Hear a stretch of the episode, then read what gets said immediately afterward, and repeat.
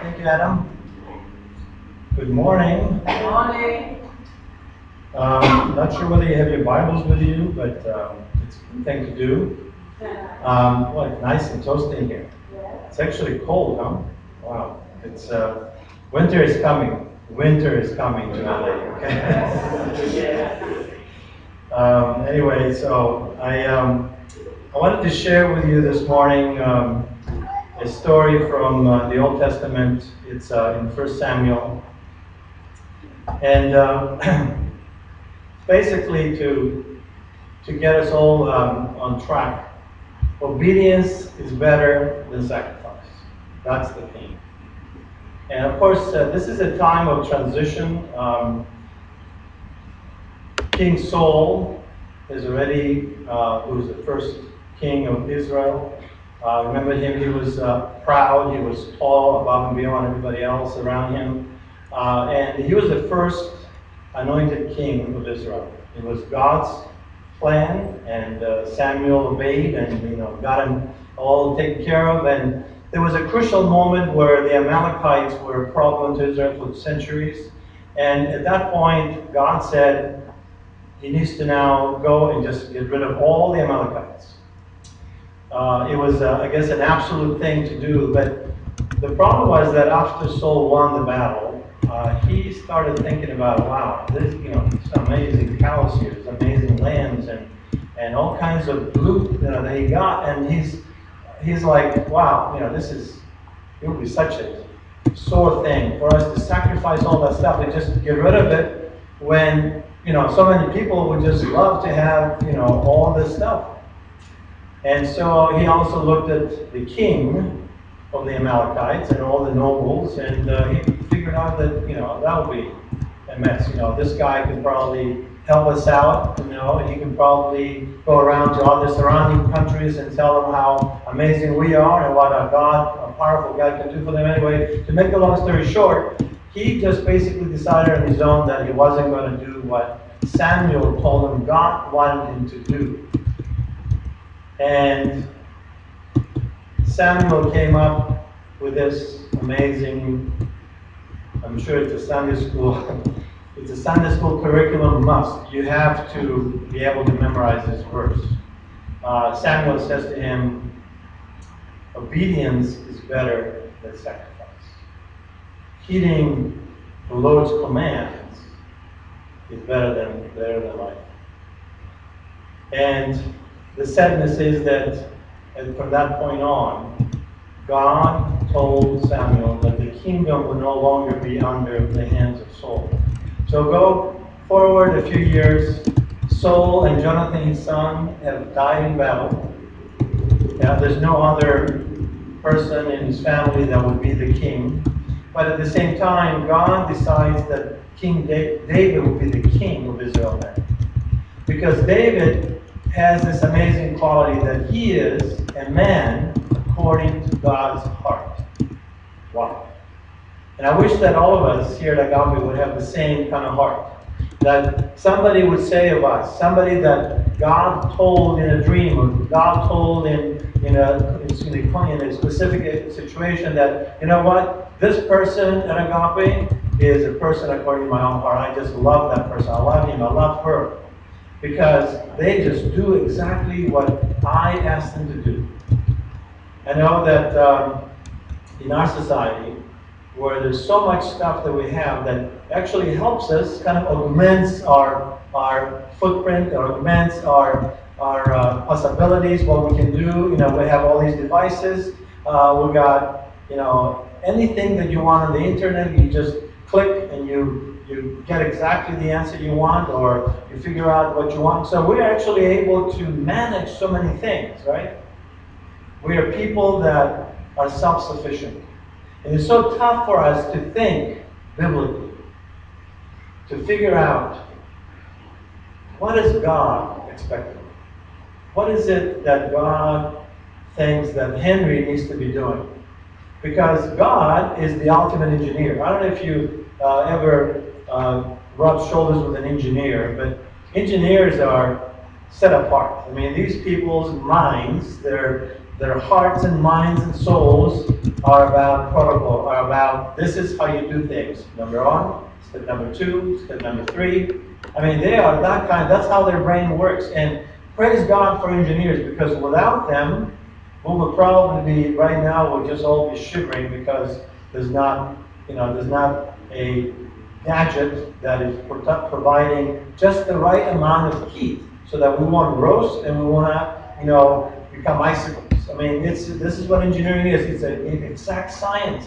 But God is the ultimate engineer. And we know that because in the Old Testament, there were so many times that Israel just stepped over the bounds.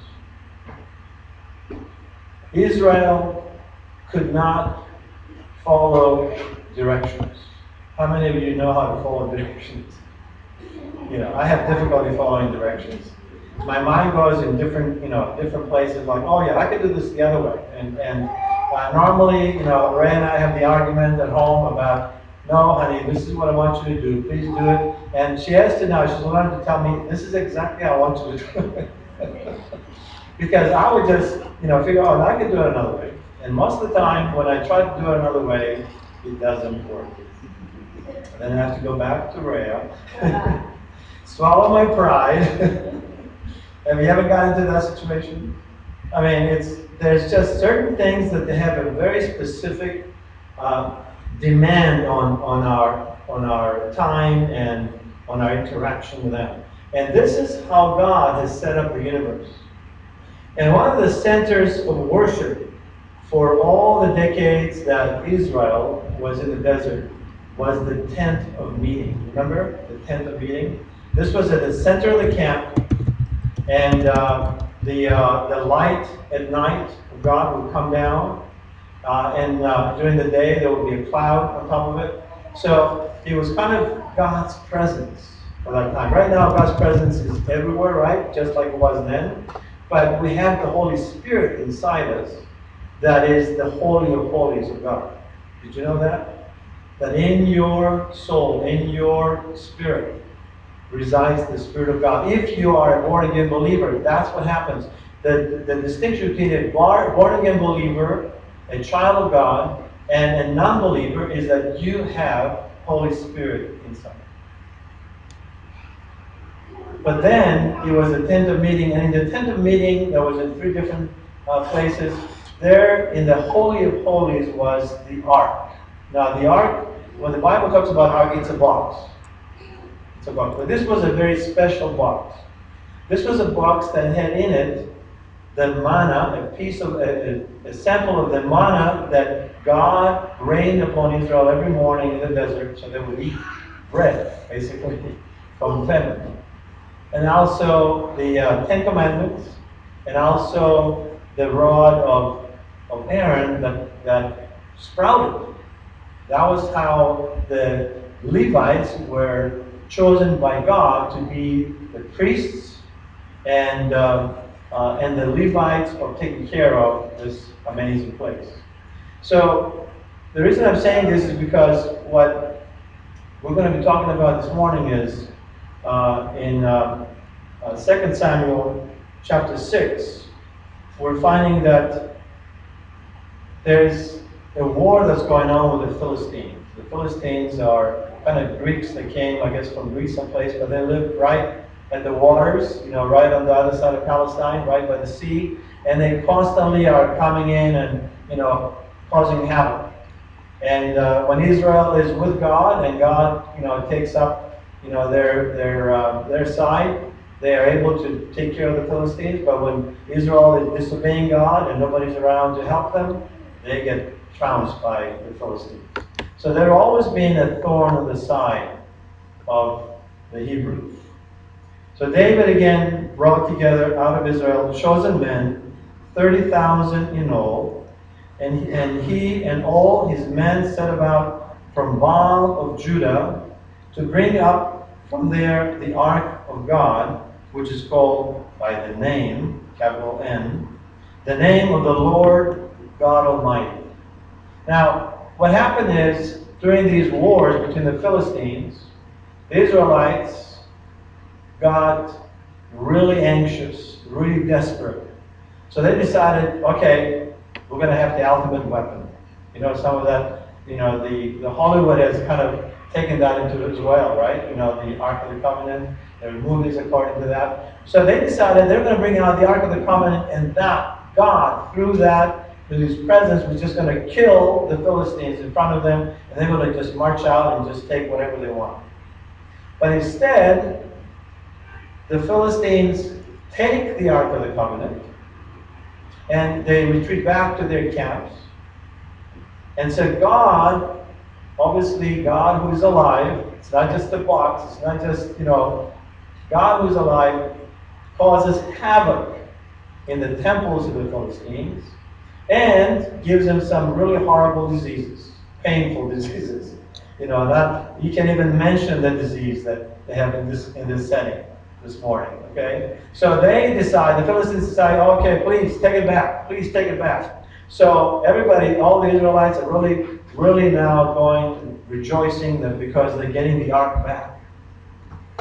So David, who is so excited for the Lord, decides that it's going to be his primary concern to make sure that the ark comes back. So he orders the ark to come back. And so they get a new cart, put the ark on top of it, and they are bringing it into Jerusalem. It's not exactly called Jerusalem yet. It's called the city of David. Okay? And it's kind of the establishment of David's kingdom. I mean, great. If I can have God's presence in my city, wow, that would be great. This is what I want. So he quickly writes an order and goes out and lets the people, well, now we need to bring the ark here. And as they are bringing they did a new cart, you know, so they have the oxen that are pulling the cart, the Ark of the Covenant is right on top, and all kinds of people are around it, and they're bringing it into Jerusalem, the city of David. But something happens, of course, you know, those days they didn't have asphalt, the engineers did not get to that point yet.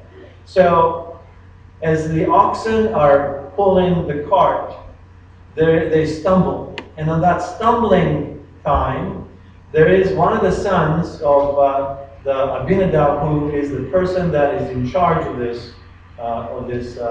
little excursion, reaches out and tries to grab the box, the ark, because it's about to fall. And right there, the Bible says, God's anger flared, and Uzzah died on the spot. Everyone's like, what? I mean, and King David, who is a man according to God's heart, says, I'm really upset with God. I'm angry. The Bible says that David was angry with God. Because why? Because he's trying to do a good deed. He's trying to be, you know, the king that God wants him to be, and he's ordering the right thing to bring the ark back where it belongs, to the people of God. And in the city of God. And what does God do? He lashes out at this poor boy who is trying to do a good deed, right? He's trying to be able to make sure that the ark doesn't fall on the ground. Well, remember we said God is the ultimate engineer? God had a very specific design for the Ark of the Covenant. The ark was a box. It was gilded, it was inlaid with gold, but on the side of the ark were these golden rings. And the Levites were the only ones that were supposed to actually move the ark. The Levites would basically have golden poles. They would thread the poles through those rings on either side of the ark, and then they would raise the ark on their shoulders and walk out and move it wherever God wanted them to move it. In other words, they never touched the box. The box was never touched. So this man, who was trying to do a good thing, had no idea what the specifications were of the ultimate engineer who lives in heaven, who is holy, who knows exactly everything about everything, who lives in the present, who is God Almighty, who is merciful, but is also very exact. And this young man lost his life. So at that point, what David does is to say, you know, I'm going to stop right here. I need to think about this again.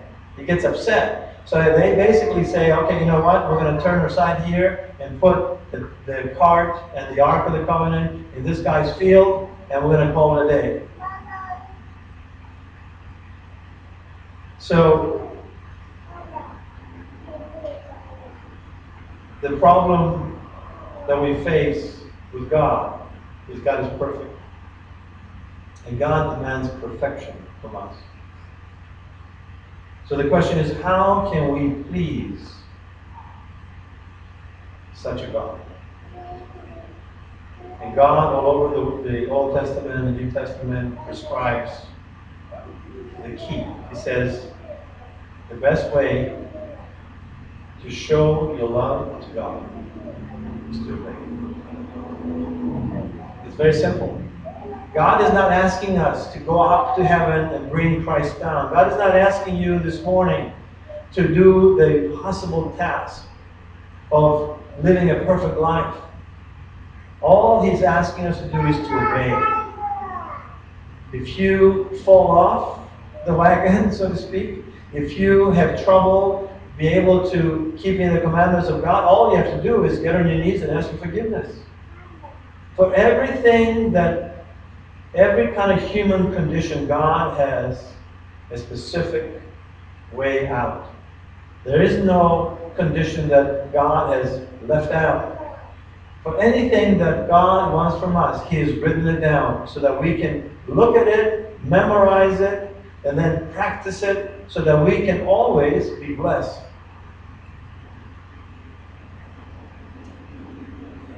The David was angry because the Lord's wrath had broken out. So David was afraid of the Lord that day and said, how can the ark of the Lord ever come to me? All of a sudden, David realized that, yeah, he's God's favorite, but there's a whole lot of stuff that's going on here that he's not aware of, and he can get in trouble. So he was not willing to take the ark of the Lord to be with him in the city of David. Instead, he took it aside to the house of Obed-Edom, the Gittite. And the ark of the Lord remained in the house of Obed-Edom, the Gittite, for 3 months. And the Lord blessed him and his entire household. Oh, okay. God's wrath is gone. It's like, okay. I mean, this is the problem with God. I mean, God is His own person. God does not look out and say to the angels, okay, what shall we do today, boys? That's not who God is. God already knows everything. God already exactly wants to do something in a very specific way, and He's not going to be asking questions. So the whole idea of God being God is that He makes the rules, He makes the justifications, He makes the work, He does everything. And all we need to do is obey. That's our job. Our job is not to figure out, why is God saying this? Why is God doing that? Our job is to say, God, what would you like me to do today? Here I am, your servant. I will obey. So when, make the long story short, when King David found out that Obed-Edom got all these blessings, he said, okay, all right, we're in a better situation right now. So then he decided to bring the Ark of the Covenant into Jerusalem. But this time, they went back and read the books. So they went back and read the books, and they did it the right way. And it says that as the Ark of the Covenant was being brought into Jerusalem, they would take 6 steps, and they would sacrifice tattling and an ox. Can you imagine how long it took? I mean, the street is full of blood. I mean, this is David. This is David who is so exuberant. This is the best part of David. He is a man according to God's heart because he's exuberant and he is very, very devoted to God. And all he wants to see is the glory of God. He wants to see God be glorified. He wants to see God be on His throne. He wants to see God do amazing things so that the people around him will also believe who God is. Remember, this is David who wrote the Psalms, who's very close to God, who understands God's heart. He's the one that said, "The Lord said to my Lord."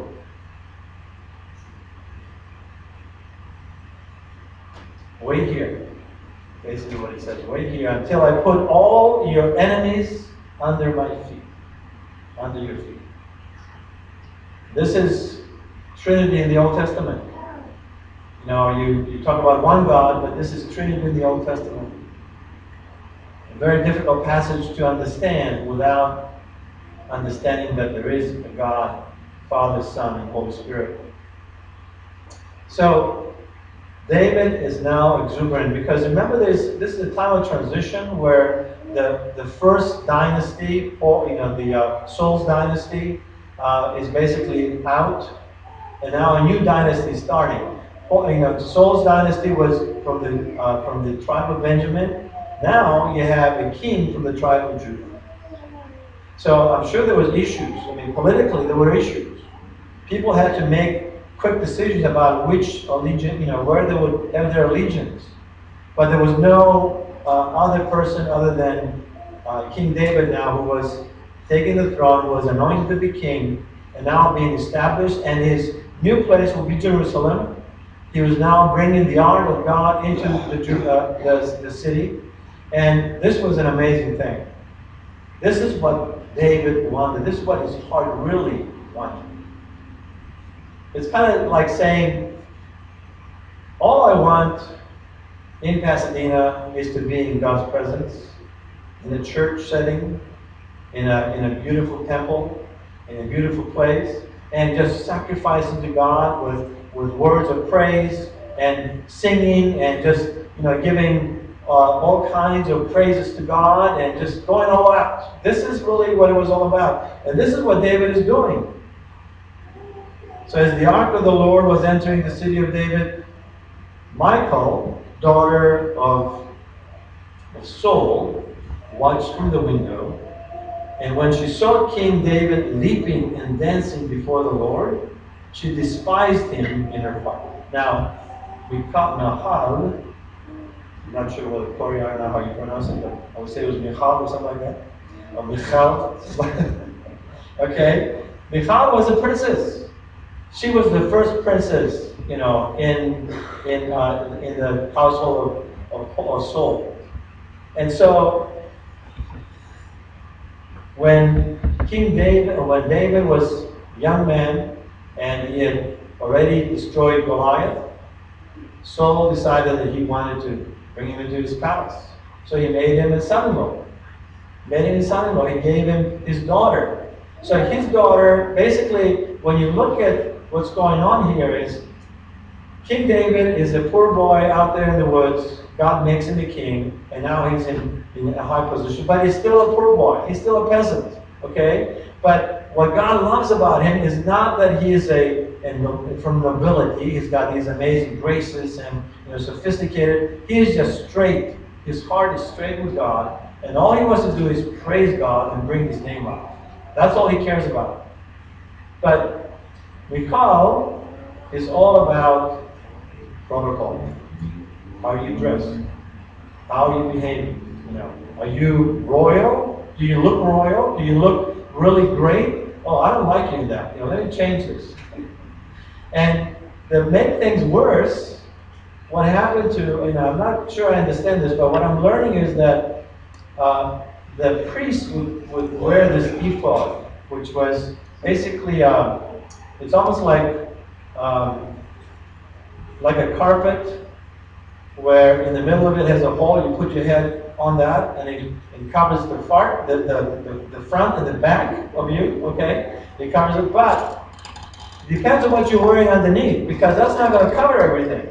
Okay, so all he's doing is he's taking the ephod, taking it off, putting it on, and he's just going crazy. He's just jumping up and down and everything else. And people are watching and saying, oh my God, he's now out in the streets with a throng of people. I mean, he's just so excited. He's just blinded to anything else. He doesn't care. He's going to give all the praise to God, because everything that God promised him is happening right now. He's establishing his kingdom. He's given him the city. He just, a few years back, he went and just took over Jerusalem. The Jebusites that were there said, you'll never catch us because we're up on the hill and we're fortified. And they said, watch me. So everything was working. The glitch was this, the ark coming in and, God smiting one of the people that was trying to help. But once he realized how to do it, what God required, he was in amazing spirit. My question this morning to you is this: how are you doing with your obedience to God? How do you obey God? Have you forgotten the basics? That's the question this morning. Have you forgotten the basics? Have you forgotten that obedience is a must? There's nothing that you can do to make up for disobedience. From the beginning of creation, from the beginning that humans were placed on this planet, to this day, things have not changed. God still demands obedience. So I want you to start thinking right now, how is my life with God? If God was here this morning and looked at my life and gave me a report, what would the report be? How have I performed as being an obedient, humble servant of God?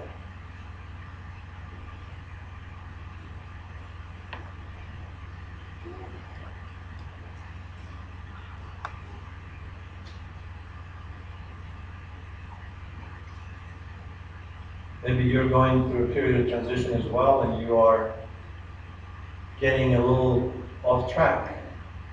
Things are not every day the same as they used to be. You still have a lot of concerns. You have issues with all kinds of the areas of your life, whatever that is. And you are losing sight of what is important. The Bible says that the precepts of the Lord are pure. You know what a precept is? Speed limit placard that says 35 miles per hour. Now they don't have to write only on a sunny day or only on a rainy day. It's 24/7 for the rest of eternity until that sign is taken off. That's always the same. 35 miles an hour. It's not 36, it's not 38, it's not nobody's looking, I can do it. You see what I'm talking about? That's what a precept is. God says, shall love the Lord your God with all your heart, all your soul, all your might, all that you are, with everything that you are. You should love your Lord your God with everything, and that He is the number one person in your life. I know that's a huge thing, but the question is, how do you follow directions? Are you good at following directions, especially following directions of what the Bible, the Word of God, tells us?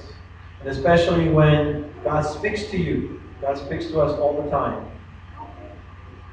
But the reason we're not hearing is because we are looking at other things. Our attention is not on God. Our attention is on our life, and our issues, and our things that we think are important.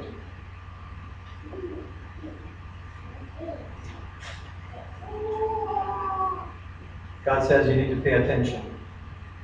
You need to look to me, because that is where life starts and ends, is with God. So do you obey His commands? Do you heed his precepts.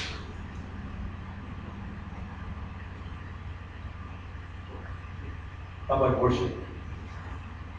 How much worship do you do with God when you're not in this century? What do you worship then if you don't worship God? What about fellowship? Do you seek the fellowship with believers? We try to have times together during the week because it's a good thing for us to connect with each other. But also having the Bible study on top of that, it's great. But God wants you to read the Word of God by yourself.